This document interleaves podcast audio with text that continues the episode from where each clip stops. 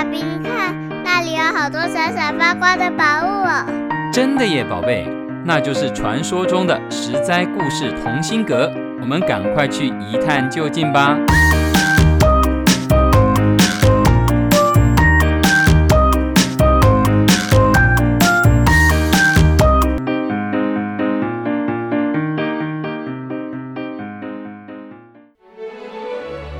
各位亲爱的大朋友、小朋友，你们好！我是专门破解故事密码的露露姐姐。花与花是花想情系列的最后一个故事，露露姐姐想要介绍大家十二个月的花神。自古以来，关于每个月的代表花，有着不同的评比方式。露露姐姐搜集了很多种说法，整理出一个比较可能通用的版本，让大家来认识一下十二个月的花神哦。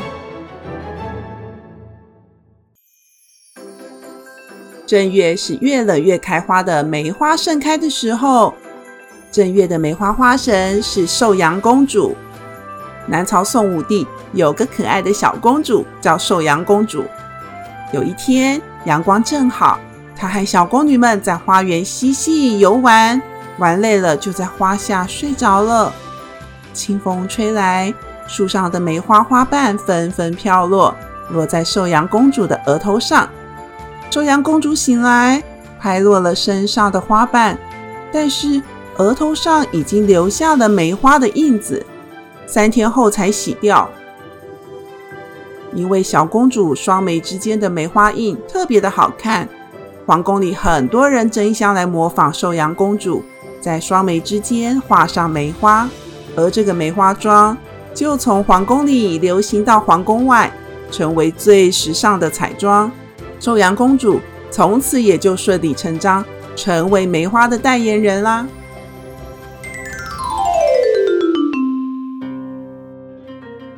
二月杏花开，二月的花神是杨贵妃。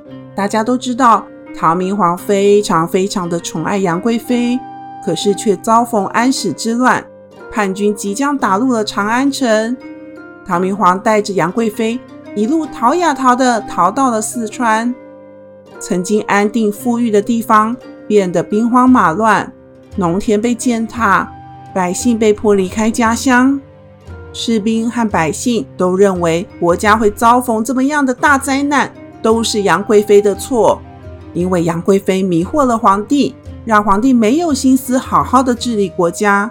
于是士兵们群起躁动，他们说，如果皇帝不处死杨贵妃的话，他们就不要再继续护送皇帝逃难了。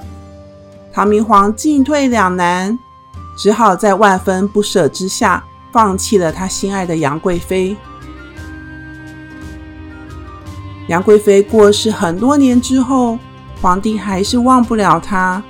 年老的皇帝没有贵妃陪伴的生活，很寂寞。他曾经特地回到杨贵妃葬身之地马嵬坡，没有想到家人香消玉殒的地方，竟然已经长出了一片杏花林，花瓣飞落如白雪飘零。旁边的人看到皇帝这么伤心落寞的样子，就安慰他，告诉他说：“贵妃一定是去当杏花神了。”从此以后，二月杏花杨贵妃就流传下来了。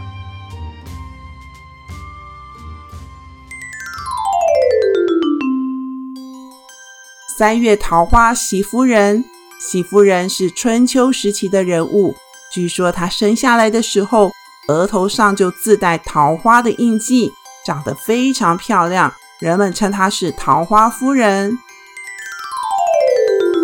四月当然就是牡丹花神啦。关于牡丹花的故事，可以聆听《十灾故事同心阁》的第一百四十八集哦。五月石榴花的花神是公孙大娘。唐朝初年的公孙大娘善于舞剑，当她拿起剑跳舞的时候，行云流水，让人看得目不转睛。石榴花的颜色艳红如火，公孙大娘的剑舞起来红红火火，变幻莫测，因此被古人封为五月的石榴花神。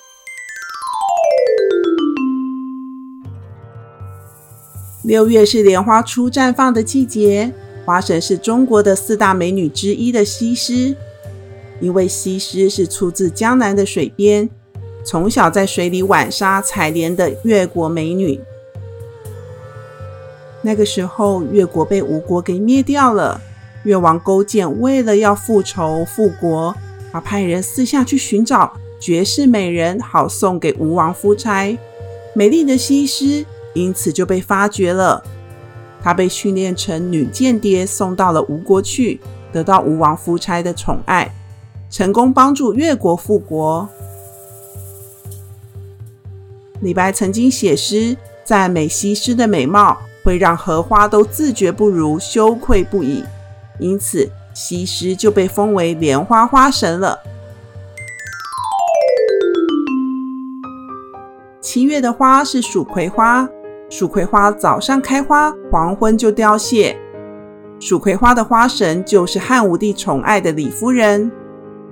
李夫人的哥哥是宫廷音乐家李延年。李延年想要把美丽的妹妹送进皇宫，可是他知道汉武帝后宫佳丽三千人，美女如云，想要让皇帝特别注意到他的妹妹，那可得花点心思。有一次，李延年为皇帝演奏音乐的时候，他就唱起了一首自己做的歌，歌词是：“北方有佳人，绝世而独立。”一顾倾人城，再顾倾人国。歌词的意思是，在北方有位绝色佳丽，既不能近距离碰触，也没办法看得很清楚，浑身弥漫着神秘性。这位北方佳人一出现就能引起轰动，万人空巷，充满了超级巨星的魅力。汉武帝就想，怎么这样一个美女可以不在我的皇宫里呢？因此，他就把李夫人召进皇宫里。李夫人进宫以后，就得到皇帝的万千宠爱。只可惜，李夫人年华早逝，她过世得太早了，就像蜀葵花一样，早早的凋零。八月桂花花神是唐太宗的妃子徐惠。徐惠是个文笔很好的才女哦，她年纪小小就会写诗歌咏桂花。九月菊花开，菊花的花神当然是会用文章歌颂菊花，志节清高，和菊花堪称是绝配的陶渊明啦。十月芙蓉花神是中国四大美女之一，三国时期的貂蝉。据说貂蝉曾经在月下焚香祈祷，连月亮看到她的美貌，都得要用云彩遮住自己，意思就是说。貂蝉比月亮还要漂亮多了。十一月山茶花的花神是昭君出塞的王昭君，王昭君也是中国四大美女之一哦。据说啊，她远嫁西域的时候，不止抱着琵琶，还带上了山茶花，因为十一月入冬之际盛开的茶花，象征着王昭君不畏霜雪，离开家乡。远赴西域和亲，嫁得好远好远。